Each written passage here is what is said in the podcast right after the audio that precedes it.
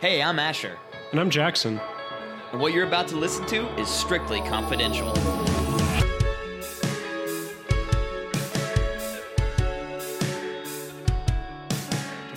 Coffee? Yeah, Quizzic Holes. Hey, Asher, how's your week been? Better than normal, better than usual. I'm not. There's no evidence of my time at the beach because I am not eighty percent tanner than I was when I left.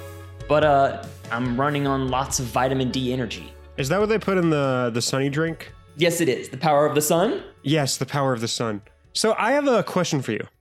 I, in the last two weeks, saw this scary movie twice. And I'll say the name of the scary movie in a second. But I first wanted to ask, are there movies that you absolutely love that you do not recommend to people? Ooh, that's a great question. I think you're going to talk about Midsommar, but, or Midsommar. I don't know how to say that. I so, think that's the one you're going to get to. Yeah. So I, I, I was going to talk about Midsommar, and I went to a Q and A with the writer and director, Ari Aster, where he calls it Midsommar, and I've listened to podcasts where they call it Midsommar. But every time I've said that to somebody, they've said, do you mean Midsommar? And so I'm going to call it Midsommar because A, it's easier to say, and then B, I feel way less pretentious doing it. Kind of like the most essential drawing tool as a cartoonist in a digital age is a Wacom tablet, even though the actual pronunciation is Wacom. It's kind of like how Barack Obama made the executive decision that the word G I F is spelled or is pronounced GIF, even though the creator calls it GIF. It's similar to how the Uno Twitter account thinks it's it can change rules just because it created the game. To get back to your first question, I think maybe probably films like Snowpiercer. Yeah, so I, I saw Snowpiercer, but I saw it the day it came to Netflix, which that had a weird release, right? It was in theaters and simultaneously on Netflix. Yeah, probably. It's a very indie movie, pretty low budget. So I can see them doing something like that. And it has Captain America as the main guy, right? Sure does. So yeah, I definitely enjoyed that movie um, and don't remember much of the much of a reason to not share it with people. But Midsommar, I I used to think every movie was a mo- every movie I liked is a movie that Shannon, my wife, would also like. I used to think every movie was always going to be like that. And if Shannon didn't like it, then I wasn't going to like it and vice versa. And then I started watching the John Wick movies. And I don't think that you can quite hardline. Like the, the term sh- uh, chick flick has kind of fallen out of uh, the vernacular because designating movies for men or women is obviously an antiquated idea. John Wick movies, though, those are for the fellas. I also don't like the idea of chick flick movies because, like, if we're splitting movies into two categories, how come they get golden films like Mamma Mia and Legally Blonde and we get Fast and the Furious? So I watched Midsommar and I will not spoil it at all. And if you are a listener and you go and see it, if you liked it, you can blame that on me. But if you didn't like it, take this as my warning. I went with five, four other people. Two of us loved it. The other three left in such a such a hateful spirit that I thought there was a chance they wouldn't be my friends anymore. That was how intense it was. I mean, it should come as no surprise to anyone. Are fans of movies just for the sake of weirdness? Mm-hmm. And that's part of why I like Snowpiercer is that it doesn't really follow a traditional like story structure. Before we got on the call a second ago, we talked for fifteen minutes about the film Dark Crystal. Yeah, which same is, thing. Which is basically what Jim Henson did before the Muppets, basically before he understood how people write stories. He just created just kind this- of stream of consciousness, pure creativity, getting all the weird stuff out of the way, but putting a lot of heart and soul into it. Yeah. Uh, another good answer to your question would be like Akira, because Akira is a masterpiece and anyone who is really into film agrees. But man, it's a weird one and it's not one that you would sit your mom down to watch with. So the wild thing is that my mom went to see Hereditary with my sister. And if you know anything about the movie Midsommar or Hereditary, it's Ari Aster has only made two feature films. And the first one was Hereditary that came out in, I think, twenty seventeen. And then this one. Uh, Midsommar. Well, it may have come out in twenty eighteen, actually. He may have done back-to-back years. That's not as important. But Hereditary is, I think, scarier than Midsommar, probably less haunting, but scarier. And my mom saw it with my sister and loved it, and then showed it to my grandma, who also loved it, which is wild. but kind of on brand. I think about like my great grandmother seeing a horror movie and it's like, I lived through the Great Depression. This little doll ain't shit. Yeah. It's Hereditary about a doll, and those, that's Annabelle. And those aren't good, is what I understand. I think one of them is supposed to be good, which is it's kind of telling of it's telling of the state of horror movies when now you can make exactly one good horror movie and you are a household name as a director. Well, it helps that the two guys doing horror the best right now, Jordan Peele and Ari Aster, are both people who came from very different backgrounds. Jordan Peele more so, but these are their first two movies, and they are, I mean, you could say, you could say, yeah, this guy made one horror movie and it happened to be a good one, so it's crazy. But it also, these four horror movies between Jordan Peele and Ari Aster, so Us, Get Out, Midsommar, and Hereditary, the four of those are four of the most highly regarded of the last four years. Yeah, a lot of directors get their start in horror because it's it's a genre that's typically it's it's really easy to market because it's always just you're gonna shit your pants. Come on. And that that's what it is every time. You know, it's always the scariest movie of the summer. And that's all you have to do to market it. And they're typically pretty low budget in terms of like special effects. You have a few monster effects, you have a few like maybe gory deaths, and then everything else is pretty basic, and it's usually it takes place in one location, one spooky house. It takes a lot to make a film. Too many words, it's true. I don't know what you're parodying, but I'm sure it's very funny. I was so excited to walk through the meme gallery of the Smithsonian and stand in front of the big screen showing that twelve-minute masterpiece on loop. So much in the same way that a lot of the most prominent directors get their start in horror. I love watching this happen. A lot of prominent United States figureheads mm. have gotten their start in secret societies that have actually been the inspiration for several horror movies, such as The Skulls, one, two, and three. I don't think any of those are recommended, as well as a couple others, specifically about today's topic, the Skull and Bones Society. Mm. So is this pirate related at all? I want to get this question out of the way quick. Not beyond the fact that their symbol, their flag, if they had one, is a skull and crossbones. Is it structured like the, uh, what's it called? What's the name of the skull and crossbones? What's the name of the skull and cross? The Jolly Roger? Yeah. Is it structured the same way as a Jolly Roger? Exactly the same as the Jolly Roger. Oh, so it is loosely pirate related. Yeah, but they don't fly the flag over any of their buildings. Well, that would be it, too obvious. That would be a little obvious. That would be like the Illuminati having a having a flag over their Arby's or whatever that says, hey, Illuminati here, come check us out. Secret society. I think it would be, I think it would be more like they would constantly get kids knocking on their door excited to check out the pirate museum. Yeah, that's probably, I think we could guess that it would be a mixture of the two. So when you hear the name Skull and Bones Society, the Skull and Bones Society, does your mind immediately go to academia? Because it is actually a fraternal order based in Yale University in Connecticut. Yeah, no, I would have gone to Zoomies before Yale as my first guess. Well, it dates, like a lot of things at Yale and a lot of the Ivy League schools, being, I think, the third o- oldest school in the United States. It goes pretty far back. And it is, in fact, the oldest fraternal order, if not the oldest order, that like extracurricular group at Yale University. It was founded in eighteen thirty-two.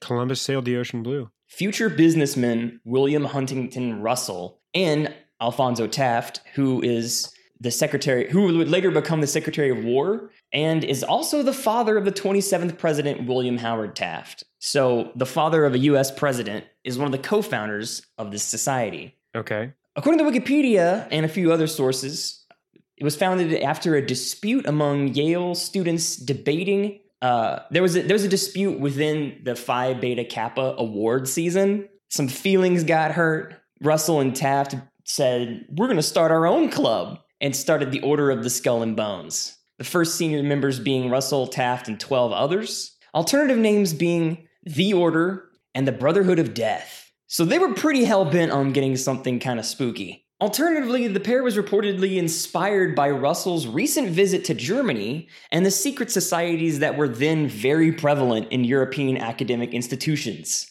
starting off actually as a spoof, a cult organization worshiping the goddess they invented, Eulogia, the goddess of speech and eloquence. Kind of a weird goddess name. Seems like a weirdly, feel like Eulogia would be the goddess of speaking about death, perhaps? Yeah, you would think so. I mean, it's it's a eulogy, which is like an eloquent speech around someone's death. They're called the Skull and Bones. Okay, so that's two theories about how this fraternity, this society was started. But I think before we go any further, we should ask the question, why do we care? Yeah. I mean, other than it being a really cool name, and then members of this organization referring to themselves as the Bonesmen, which is also pretty badass. Not gonna lie, that's that would be a cool title. I can see why you would want, you would aspire to becoming a Bonesman.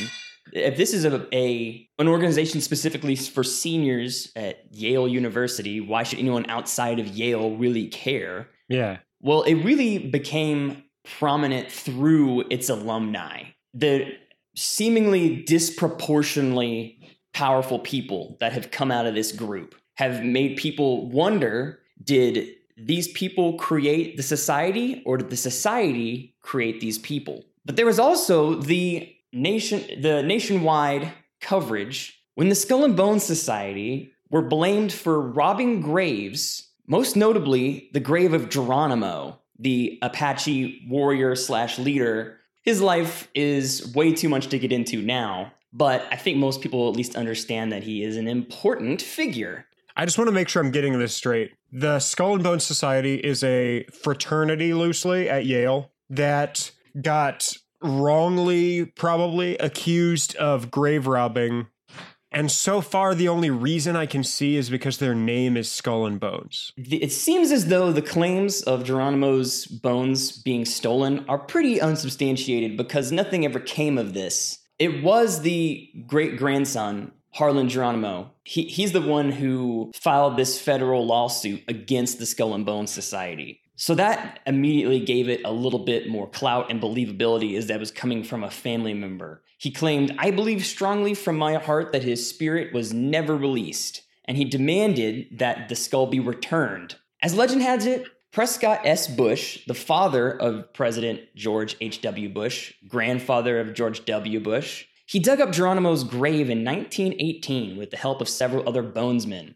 They stole the warrior's skull and two bones to make a skull and crossbones, you see, like their logo, okay, as well as some riding gear that was in his grave. And in a riding Fort... as in horse riding? Correct. With it, riding with a D. His grave being in Fort Sill, Oklahoma. The, the society allegedly put the remains on display in The Tomb, which is an imposing and windowless crypt in New Haven, Connecticut that has served as the group's headquarters. It's a completely windowless building, so no one really knows what's inside, but at the very least, Harlan Geronimo believes it's his great-grandfather's skull. Uh, this from Time magazine. Conspiracy theories about the Skull and Bone Society are as old as the society itself.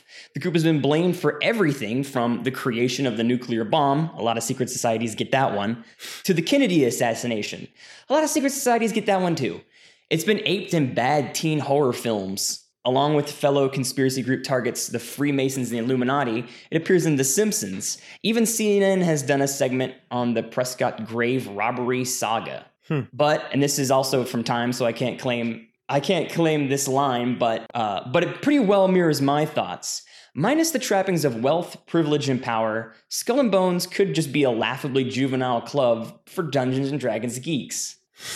But its rumored alumni have made up a disproportionately large percentage of the world's most powerful leaders. So this is, unlike the Freemasons, Freemasons is an exclusive club. This is exclusive. I mean, first of all, obviously, you have to be at Yale University. Yeah. Uh, until nineteen ninety-two, you had to be male. That was the first time that a female was admitted into the club, which is pretty, like, nineties is pretty late for a society that has been around since eighteen thirty-two. Yeah, that's later than the Latter-day Saints. And even then, there was there's a hard cap of fifteen new members a year. They have to be juniors moving into their senior year. And you get one year within the society itself, and then but but you are still a lifelong member, expected to support the society through the rest of time. Mm. So only fifteen members a year. So even though it's been around since eighteen thirty-two, some quick math that's only twenty-eight hundred members over a century and a half.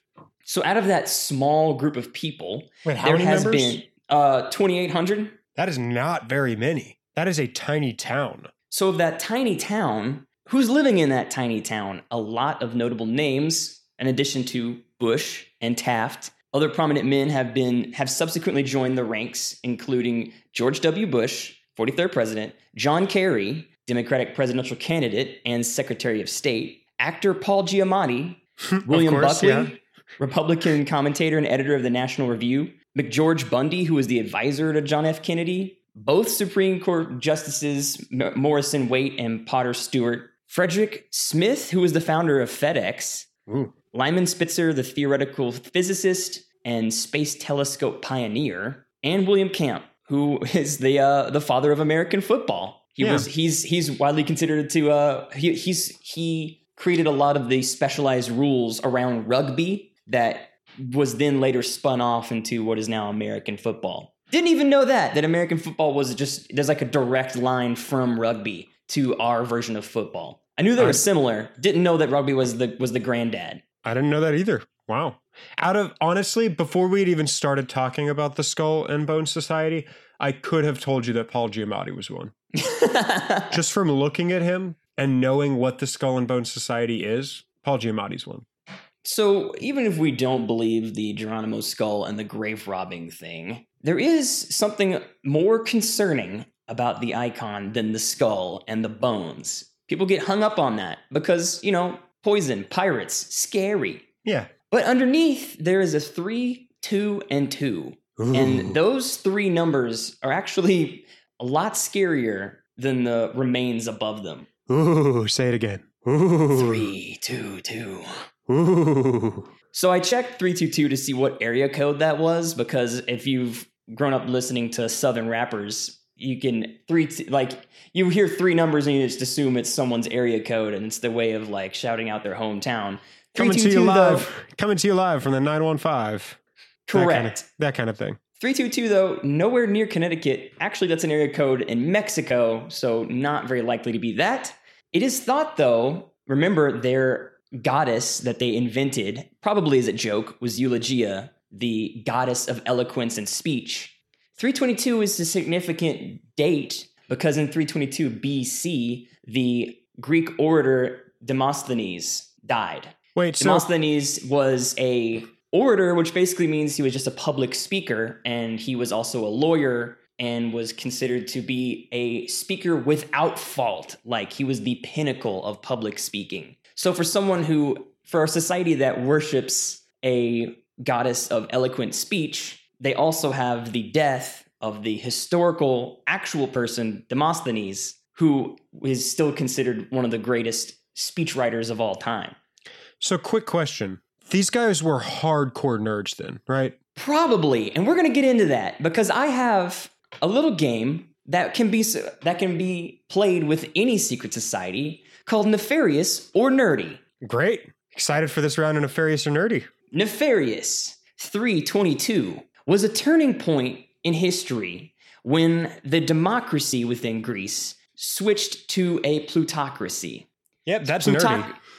No, that's nefarious because a plutocracy is something is a society that is led exclusively by the wealthy, and your merit is based on your wealth. Okay. And your power is based exclusively on your wealth. So you can see how this society that is producing lots of presidents, lots of like the the creator of FedEx, a lot of wealth is coming out of this group. And the date on their flag is historically considered the day that Greece turned towards a society that is ruled by wealth. So that's definitely nefarious, li- yeah. When you're living in post-World War Two America, you can see how that would be concerning. Yep, yeah. However, nerdy. Every member is given a nickname based on classical literature. Come oh, on. Oh, man, that's bad.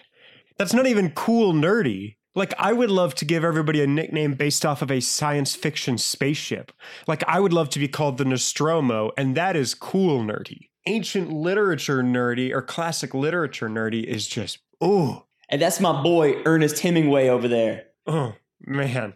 Nefarious. They're called the Skull and Bones, and they meet in a place called the Tomb. Nerdy. They're called the Skull and Bones, and they live in a place called the Tomb. Yeah, I, I I think this works as a pretty good Venn diagram here, because as much as the democracy to plutocracy switch is a nefarious element, even focusing on that part of the government seems so hardcore nerdy to me. Like, I get that from a government standpoint, it's definitely nefarious. From a, hey, we're a cool group of boys hanging out, that's a nerdy move. Nefarious. This tiny organization has produced three United States presidents. Nerdy. Two of them were George Bush.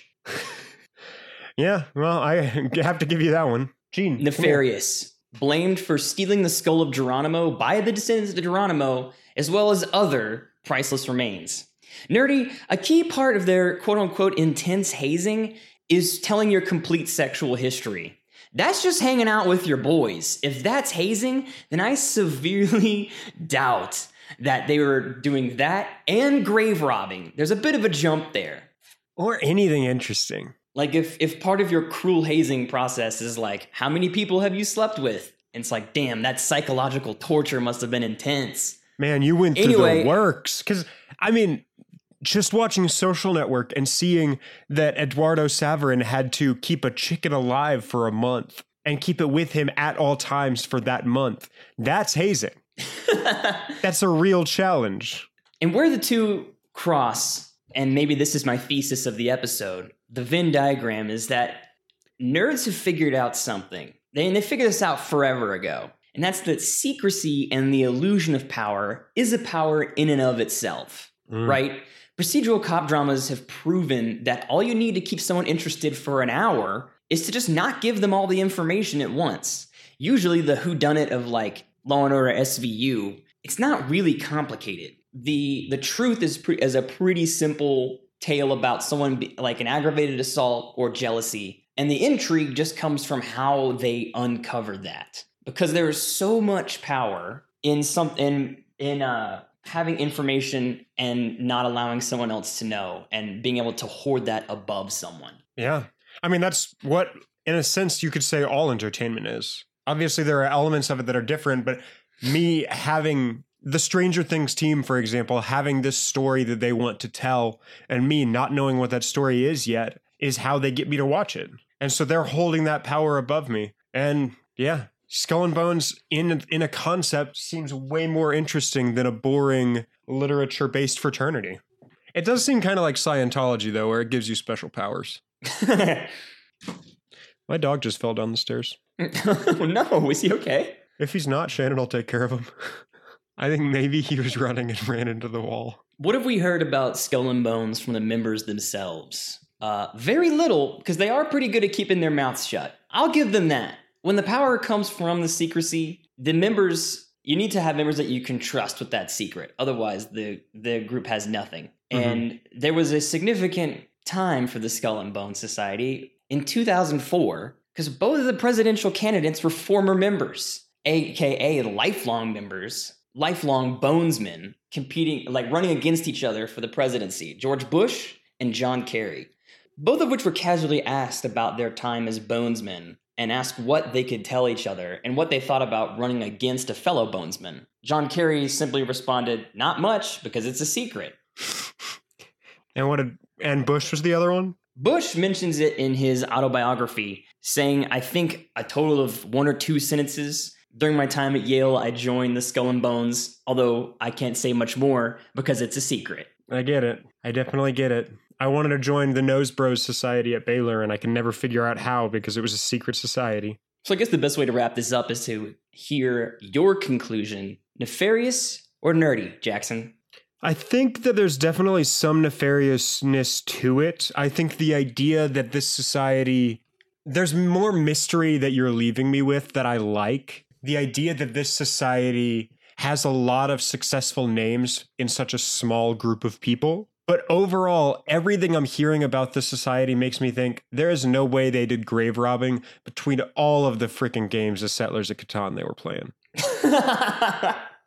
Well, if image really is everything, you gotta check out the cover of Burden of Proof by Glenn Merle. Great album cover. Great music, also our theme song and outro. So thanks to him for letting us use that every week. Check it out at glimmerl music dot com or Spotify, iTunes, any place you stream and buy music. And then if you want to follow us on our social media, we post there. Um, if anything weird is happening where we have to miss a week, which we hope shouldn't happen again for a while, but or we have to post an episode late because one of our house's power goes out, stuff like that. And all of that. And if you want to see what our new episode is going to be about, do that too. Our Instagram is Strictly Confidential Show and our Twitter is S Confident Show. And if you want to reach out with news that we should pay attention to or topics we should talk about or words we've mispronounced, shoot us a message at uh, strictly confidential show at gmail dot com. If you want to be on the if you want to be on the show, we'd like to interview you. Bring us your conspiracy theories, your personal experiences with the paranormal, whatever you want to talk about that fits this show. We want to talk to you about it. And if you have a best friend, tell them to listen to this show. I hope you have a best friend. Everyone deserves a best friend. Mm-hmm. You guys probably have similar interests, so they'll like this show too. And word of mouth is the best way for this to grow. I think that's all we do. I think that's all we do. So until next time, I've been Asher. And I've been Jackson. And you've been listening to Strictly Confidential. And as always, keep digging. Oh, because of the bones.